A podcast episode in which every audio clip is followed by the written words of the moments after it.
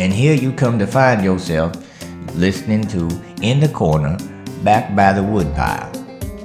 And you kick your feet up and you're feeling good. You're feeling good.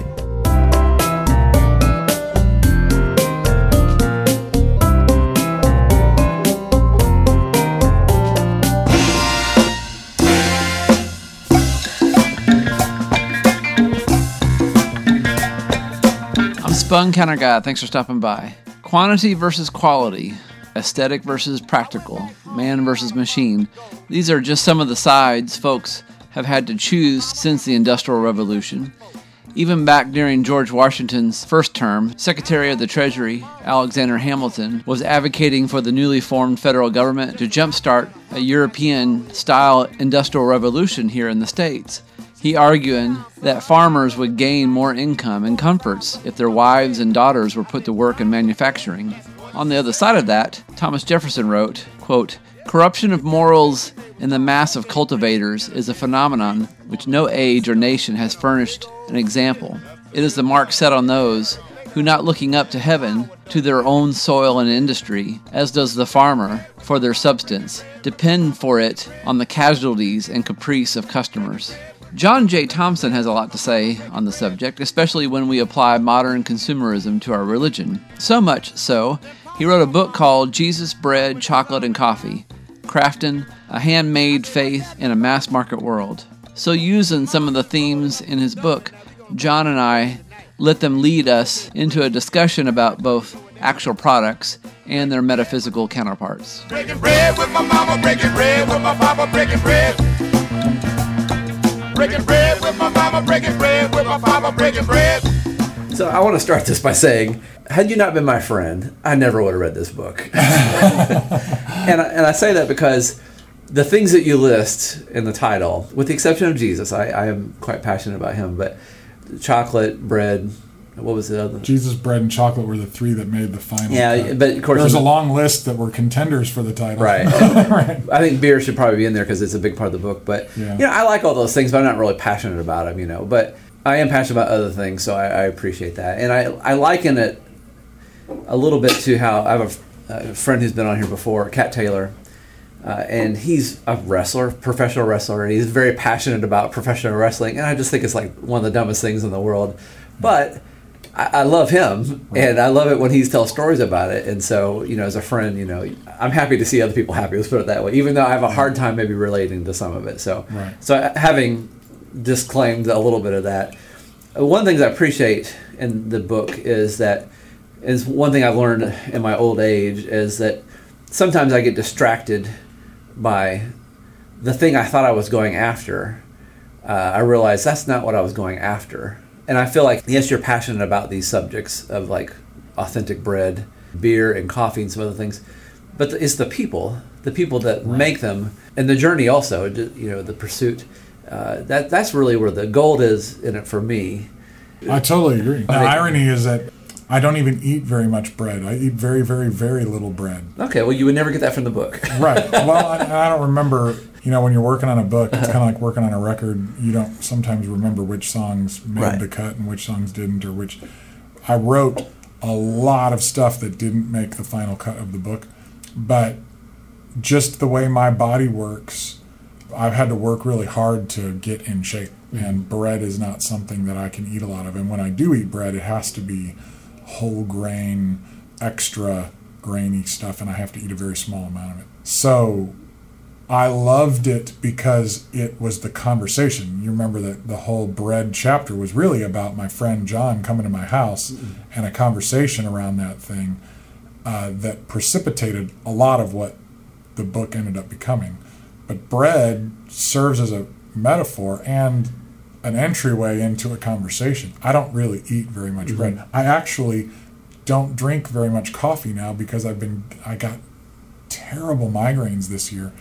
And one of the things that the doctors thought would be smart is if I radically cut down or eliminate caffeine. Mm-hmm. So, like, I just poured myself a half a cup of this coffee and I won't even drink all of that. I mostly have decaf coffee, mm-hmm. which most people think is sacrilegious. And at one point, I've said that. But I roast my own coffee at home, and I even roast decaf coffee. And my decaf coffee is better than most people's regular coffee. But still, um, I've been able to detox from caffeine dependence this year. So, and I don't drink very much beer.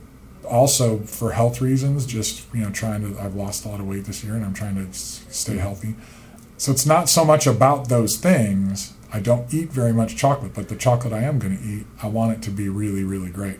But it, absolutely, if someone was to approach it and think that I wrote the book because I was super passionate about those things, they would totally miss the point. And maybe from a more profane look, I, this is one thing I realized when I was working, um, actually just a couple blocks from here at Lockheed Martin, that my ex-wife and I realized that the people that were outside smoking cigarettes, they actually knew each other because every day, even though it's something I don't care for, cigarettes, it was the uh, the catalyst for conversation. It was the the way that they got to know each other. They were having communion in a way, not in a, maybe in a Christian sense, but they were communing with each other. Sure. Whereas we went and worked and raced back to our car, you know, to go home.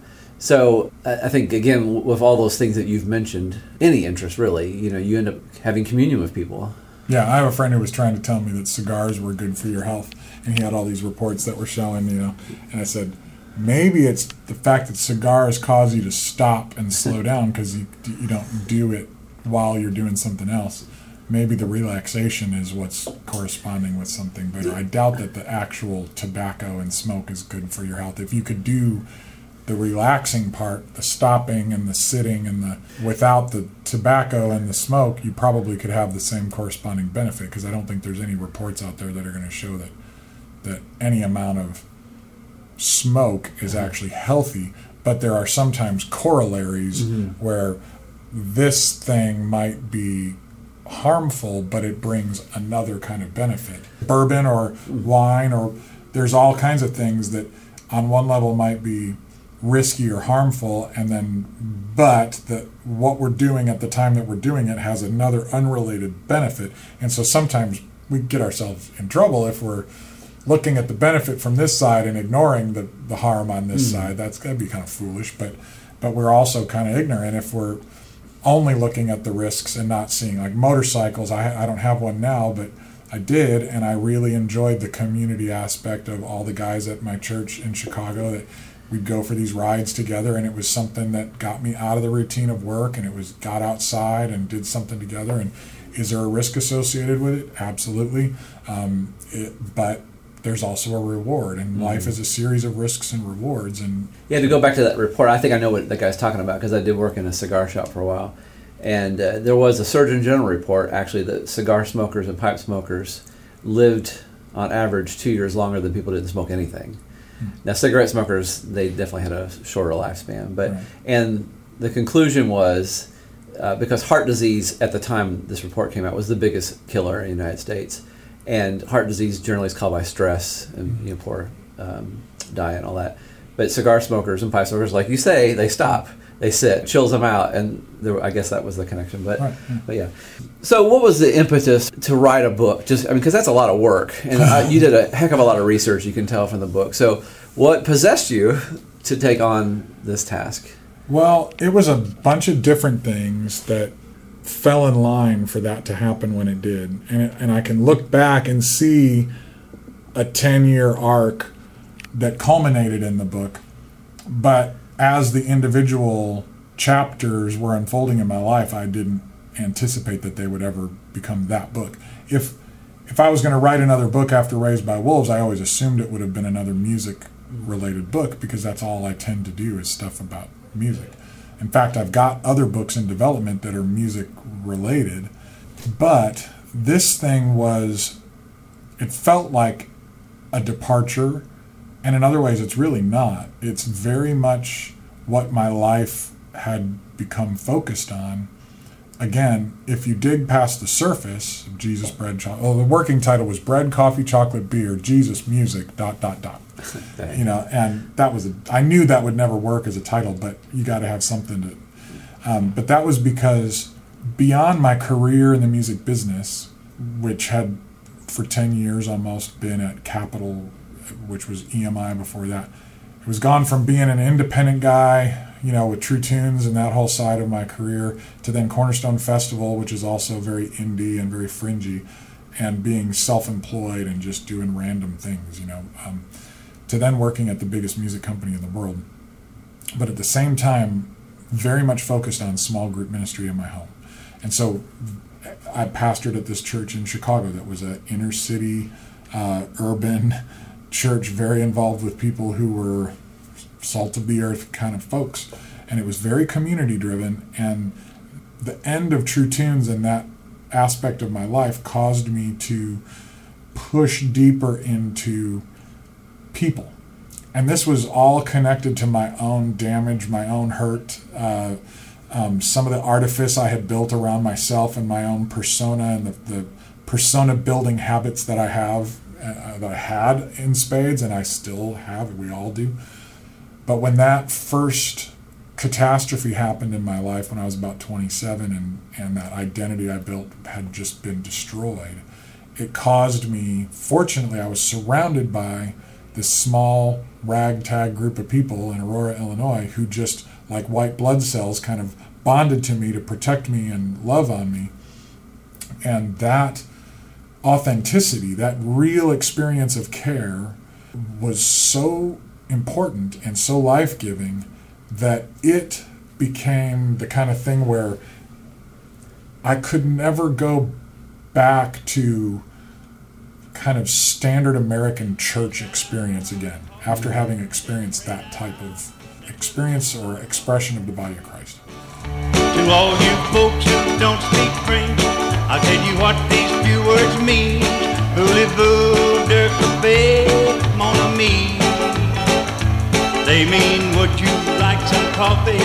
And to you who speak the Francais, voulez-vous de café, mon ami? something you just said, plus I think back to my own life. I hate that sometimes I am this way, but sometimes my identity may be a reaction to something else. Hmm. So I, I feel like when I was growing up, We're at a music school, so sometimes in Yeah. the background you're going to hear opera singers. okay, I hope the guy's okay.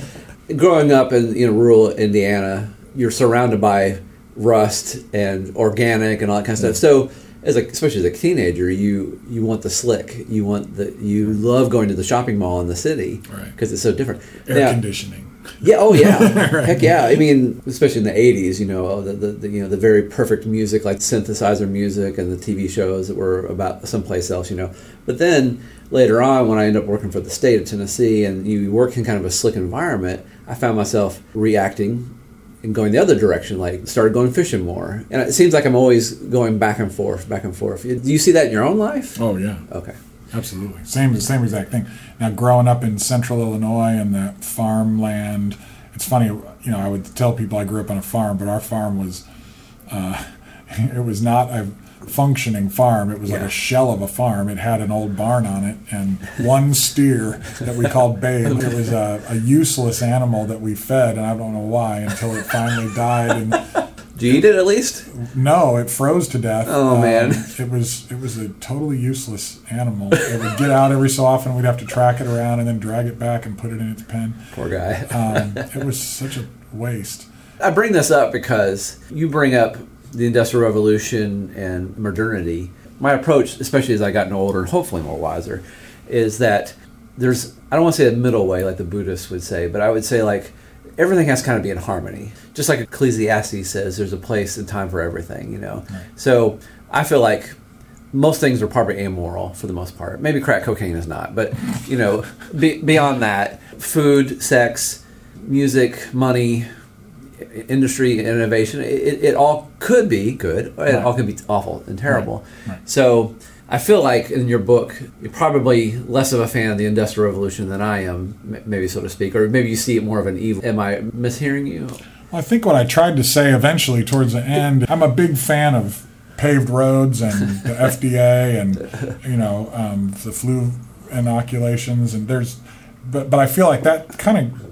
I don't feel like I need to give as many pages to all the benefits of technology and, and all that because it's sort of obvious. And if someone feels like I needed to, I'm sorry. You know, I, I feel like the fact I wrote the book on a computer and all, I, I have a website. It's like come on, I, like I'm wearing normal clothes. I'm not an Amish person or something like hmm. that.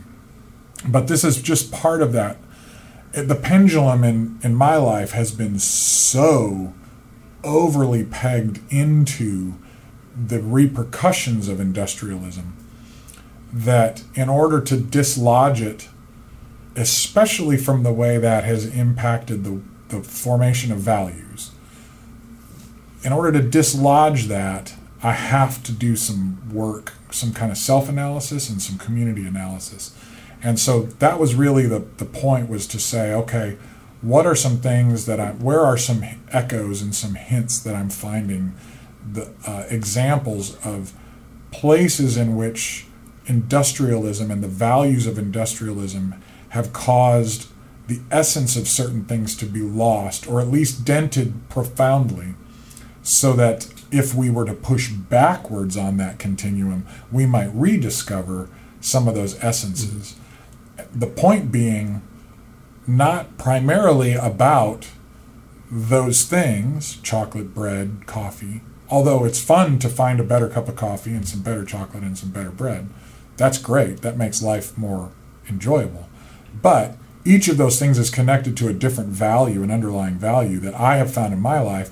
When I work to push that pendulum or that continuum backwards, there's a value I can also in my own life, my relationships, my community rediscover. Something that may have been lost because just that continuum of modernization and, and industrialism has has automated things so much that that I've lost the essence of something. Mm-hmm. So it's not to say that all aspects of this are terrible, but it is to say that sometimes we lose the essence of the underlying thing or we, we automate something so profoundly that we lose the actual essence of the thing.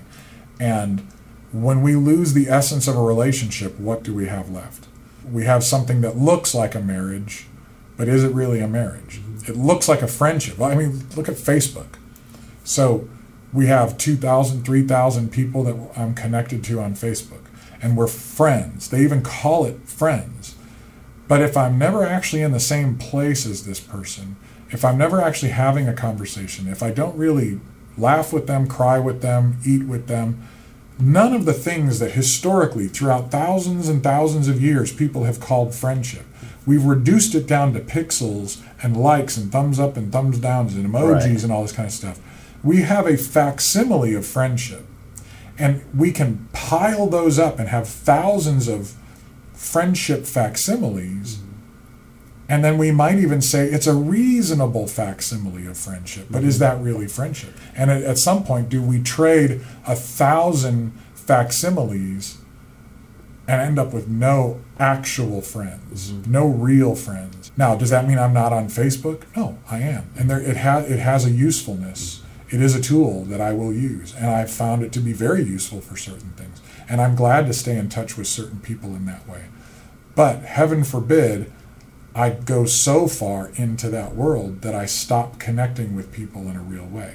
Maybe next time Zuckerberg's over at my house, I'll ask him to change the word friend to acquaintance. right. Something. That might be more accurate. Contacts. Yeah, You know, yeah. Um, they, they should invent a, a totally different word. It would be like calling, you know, naked women you've seen in pornography uh, former relationships. You know, well, for some people that may be true. well, you know what I'm saying? It's I know what you mean, yeah, You know yeah. what I mean? It's just, it's not, that's not true. There are lots of. I of think people- Ginger loves me. she would get to know me. right, right. But even, I mean, that's part of the postmodern deconstruction of Right. of our society. It's like words lose their meaning. In our case, when we talk about the, for some of us, our faith is so central to us, so important to us.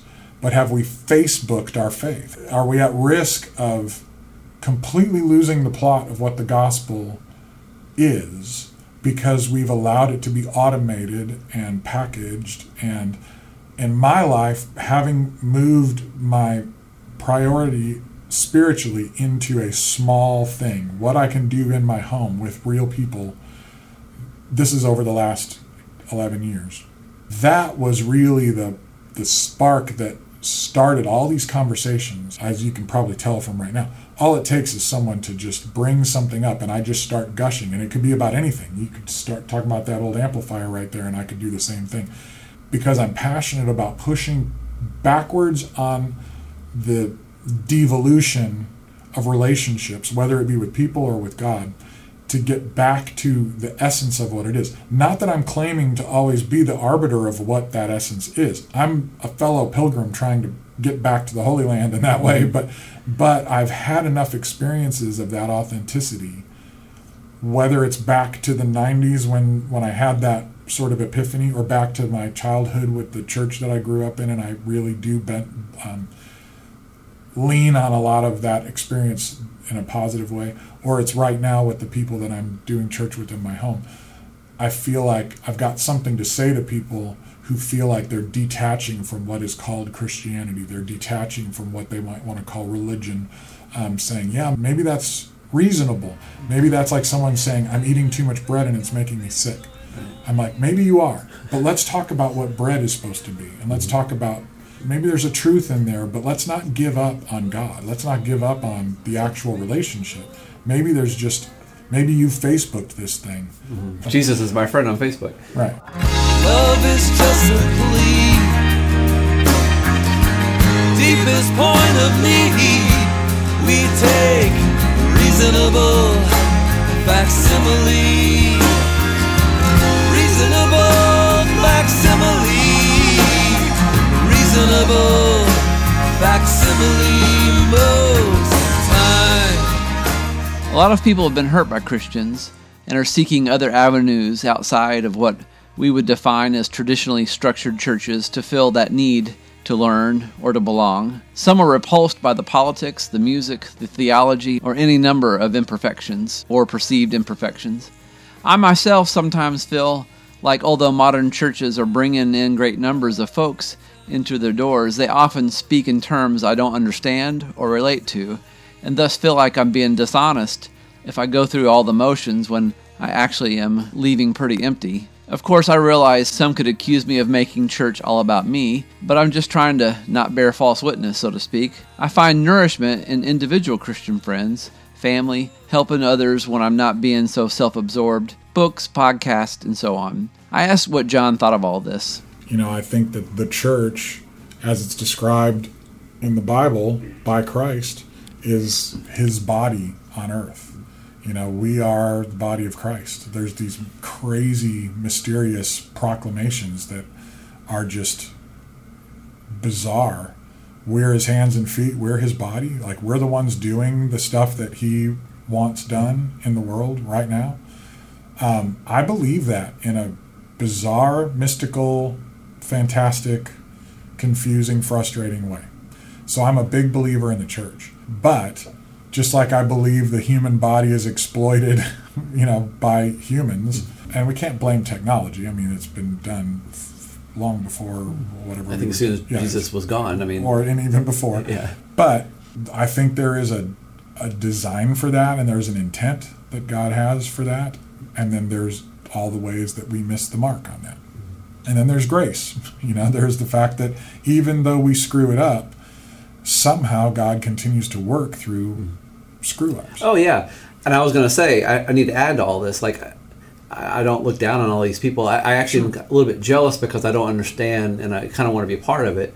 And I see that they're doing enormous good. They're, they're feeding more people than I am collectively. So I, I feel that, that, uh, I, I just wanted to start by saying I'm a big believer in it. Yeah. Now, how that manifests itself is the question.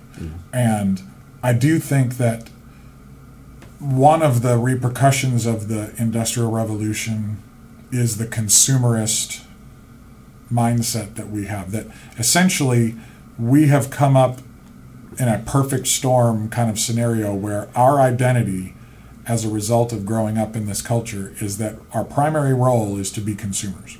That we are groomed from cradle to grave to consume, not to produce.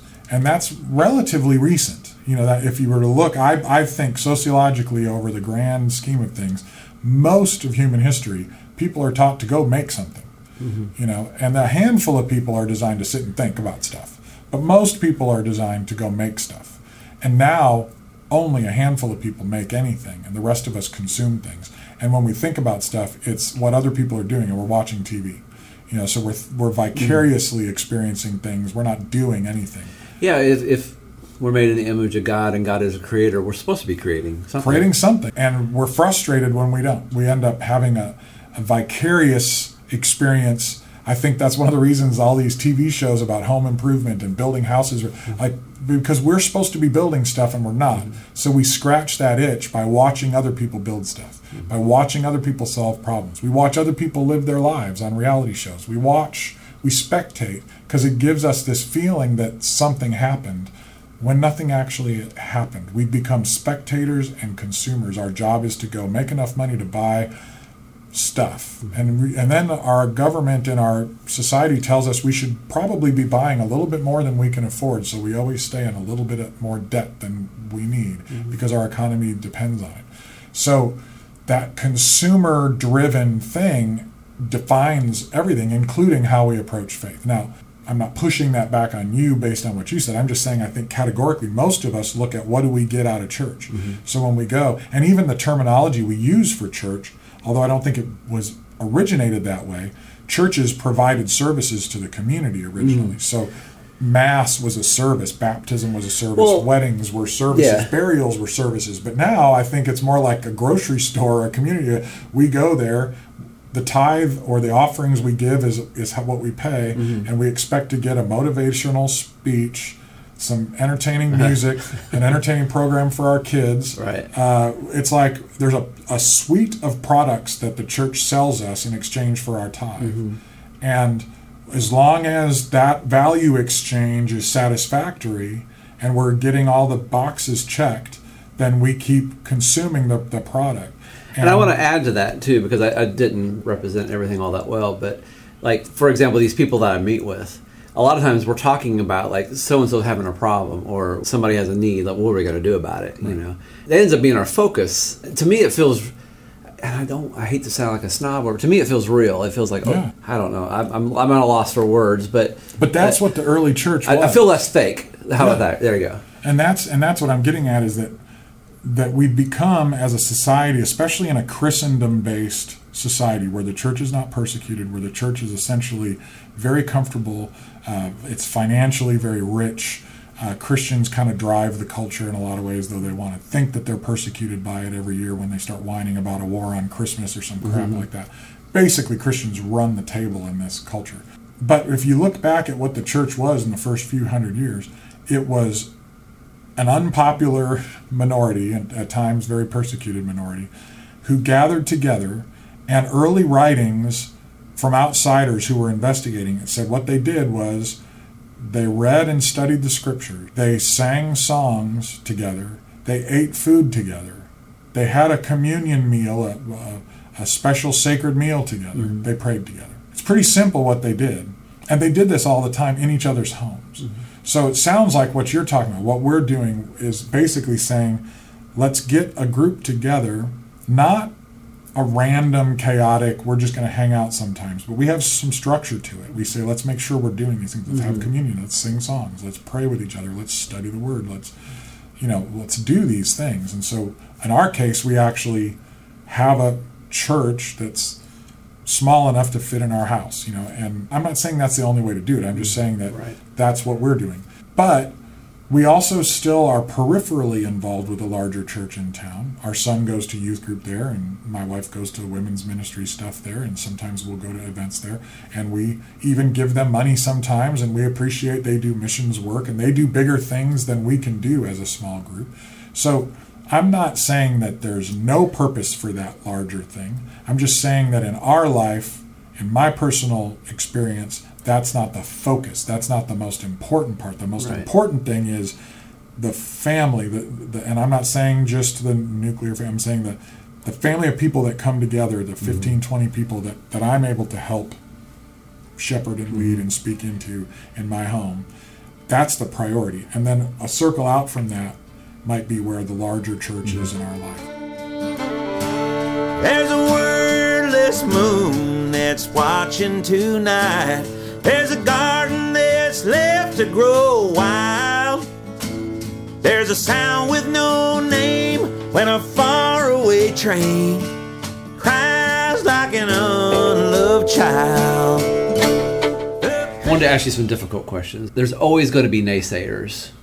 Your passion for the, the things that you've talked about, the, the non Jesus things, so to speak, requires a lot of time and you know dedication and, and money, as you've mentioned. I could see like the minimalist Christians, maybe the Christians have taken vows of poverty, and on the other side, you know, the Marxist materialists saying, "Why are you wasting all that time?" Yeah. and money when you could have been serving the poor or, or whatever, which sounds a whole lot like you know when the disciples had got on to Mary putting ointment on the. I sure don't want my craft brewing to be compared with uh, holy oil being poured on Jesus' head. That's not what I meant. But I, even when I went to the school that we're sitting at, I remember there was a church that was being built, a new church, and, and somebody on the on the left side of things, they made a big stink about it, like because the school is so close to the projects. You know, how could you build that knowing that all these folks over there are struggling? You know, so what do you say to that? Well, I mean, rhetorically, I would say I totally agree. And in my own life, it all has to be in a balance. So there's very real risk uh, when you dislodge the uh, the pendulum again from the far extreme of overconsumption of cheap junk into the craft side of things. There's a very real risk of just trading one kind of consumerism for another kind and almost deifying high class crafty stuff. Uh, and i see that now even more than when i started the book because my own neighborhood in east nashville which used to be where all of the blue collar working class musicians could afford to live when we moved there and now nobody could afford to live there. It's gentrified to the point where house values are through the roof and fancy restaurants that i can barely afford to eat at are popping up everywhere But those are craft restaurants. I mean, they're, they're following that ethos.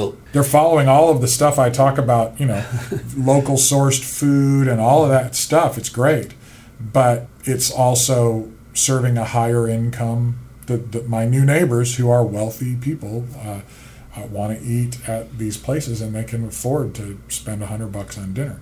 So, uh, yeah, there's definitely a very real risk, and I hope that there's balance where someone can say for instance, with the chocolate thing, it's like, okay, an Olive and Sinclair chocolate bar costs $7.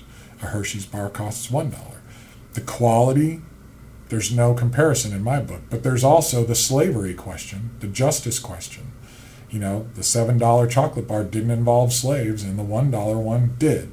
So now, and when you say slavery, what do you mean? I mean that 80% or so of commercial chocolate in the world is uh, the only way they can get it that- cheaply is to use slaves in the production of the chocolate. So, but Olive and Sinclair doesn't. So they pay more for their cacao. So, so the same thing can be said for sneakers and T-shirts and everything else. It's like you want stuff cheap. You want to say, well, I'm not. I'm going to just get everything cheap, and I'm going to give money over here. We shouldn't be spending money on this stuff. Well, part of cheap is usually exploiting somewhere else. Mm-hmm. So sometimes those questions about we shouldn't spend this money here, we should just do this cheap thing. You're, you might be exploiting somebody somewhere else, and you just aren't zoomed out far enough to see. But then somebody might say, well, then let's just skip chocolate altogether and have a very ascetic kind of attitude towards it, which that's fine as well. And that's where I say, well, one of these Olive and Sinclair bars, I don't always even have one. It might be a special, and one little piece of it might be all you get goes a long way. you know and sometimes you can't afford that and that you have to have the discernment and the wisdom to know when there's just wh- when you reorient your priorities this way around people first and people being the body of christ and and your values and the way you deal with debt and the way you deal with money all of a sudden it's like even craft beer or whatever there's certain things just aren't important so if you don't have it in your house, you don't have it. If, you can't live in that neighborhood and you got to live over here, if you can't, like that's okay. Those that stuff's not critical.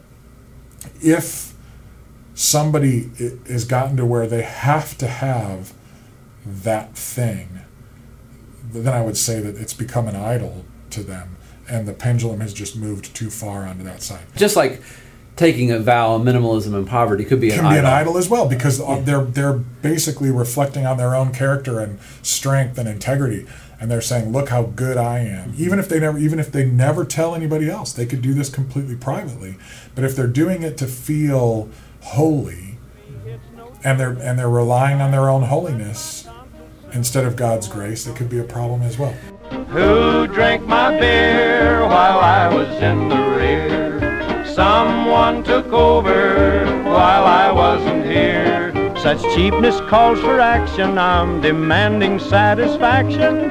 Who drank my beer while I was in the rear? I get a sense from the book that you're not trying to take away people's choices. Is that true? Well I'm trying to offer more choices because I think a lot of people don't know that there are Right. choices Okay. they just never went to that option they didn't know that those things were there Right.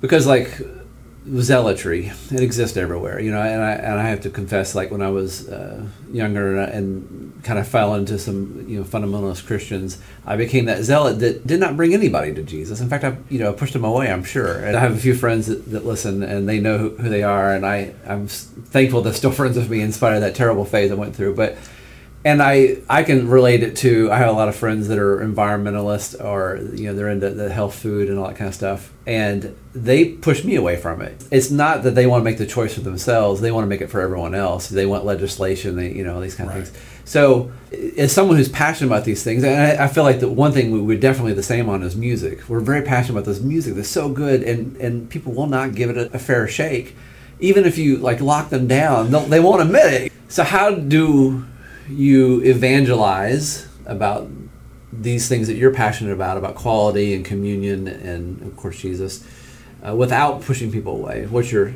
Well- re- recipe for that?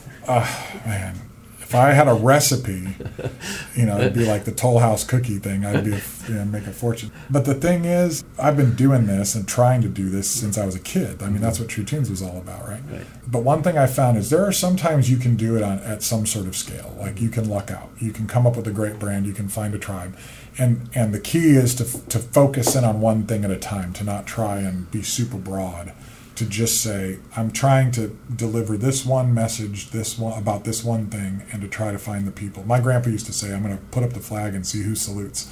You know basically try to find you know separate the people by that. Um, so so that's possible. It's exhausting it's frustrating but it's definitely possible. And i'm in the middle of trying to do that now again with true tunes. I'm in the very beginning phases of trying to revamp this thing for the streaming age and try to re-coalesce a tribe of people online basically. But eventually i'd like to gather them in a place physically.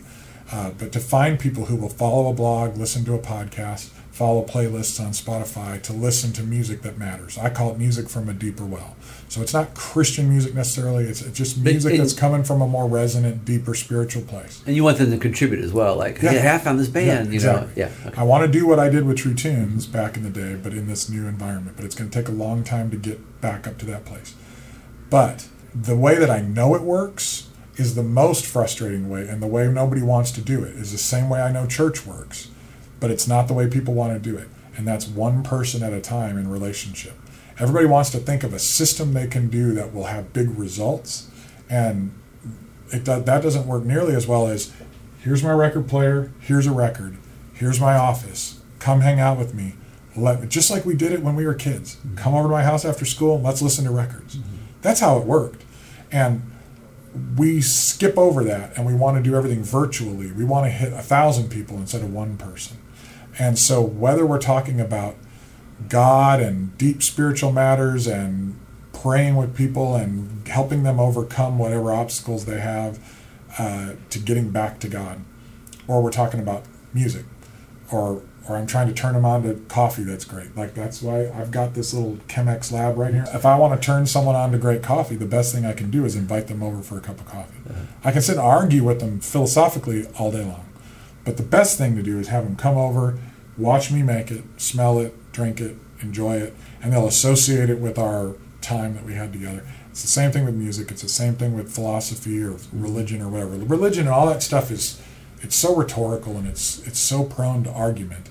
But when it becomes about relationship and shared experience, it's a lot harder for it to become combative. Mm-hmm. So I don't know. I, I'm trying to get more about that and working here with college students and stuff it's i have more opportunity to do that but then i still have to stay engaged and be thoughtful about how to do it on a slightly larger scale online because i you know i used to be able to talk to 100000 people and that was great. And i loved to be able to help put a band like the 77s on the map for a lot of people. And i want to be able to do that again because there's younger artists that deserve a platform because their mm-hmm. work is great. But it's hard to get calcified old people to find new buttons to push to hear music. It's like so easy. It's so easy. If everybody listening to this would follow the playlist that I spend a couple hours every week curating on Spotify, if they would just click that button and listen, mm-hmm. they would hear some old music and hear some new music. Every week they could just follow it. It would show up in their, you know, but but it's like I've been promoting it for 2 months and I've got 100 followers.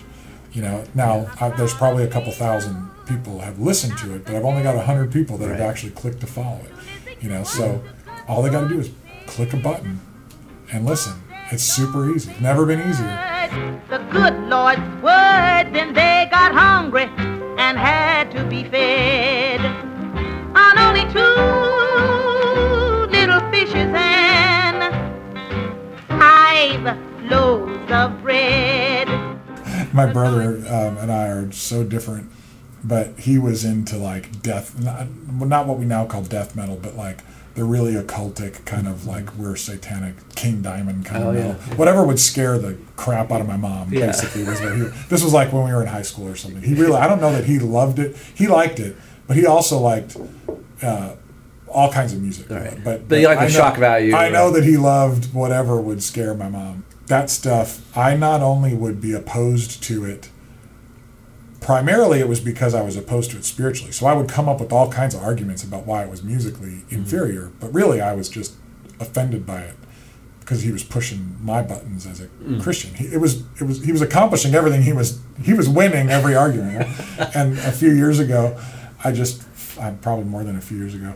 You know, our relationship had basically, as when we were kids, I, we were so close in age. I was like little more than a year older than him, but we were just so opposite that we were just estranged. And then hadn't really even seen each other other than a couple times a year at family stuff.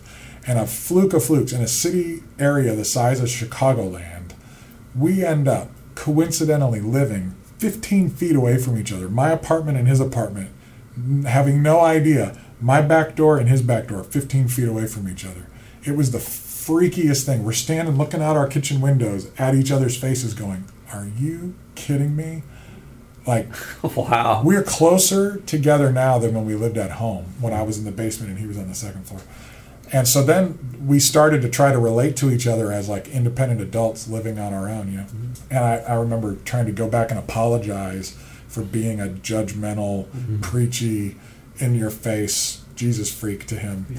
And he just he sat there, and I, even my apology was obnoxious. Like, you know what I'm saying? Yeah. And uh, finally, after after hearing me babble and babble, he's like, "Have you ever heard the phrase, don't sweat the small?" he's like, "You need to live by that." Like, Yeah. and I thought, that's the Yoda saying of the day. Like, just sometimes I think that for some of us, when we think like exponentially and we think eternally, I think that at least for me, mm-hmm. everything is connected to a thread that goes to eternity. Mm-hmm. And now I've got a little bit more grace and maturity, I hope, at 48 years old.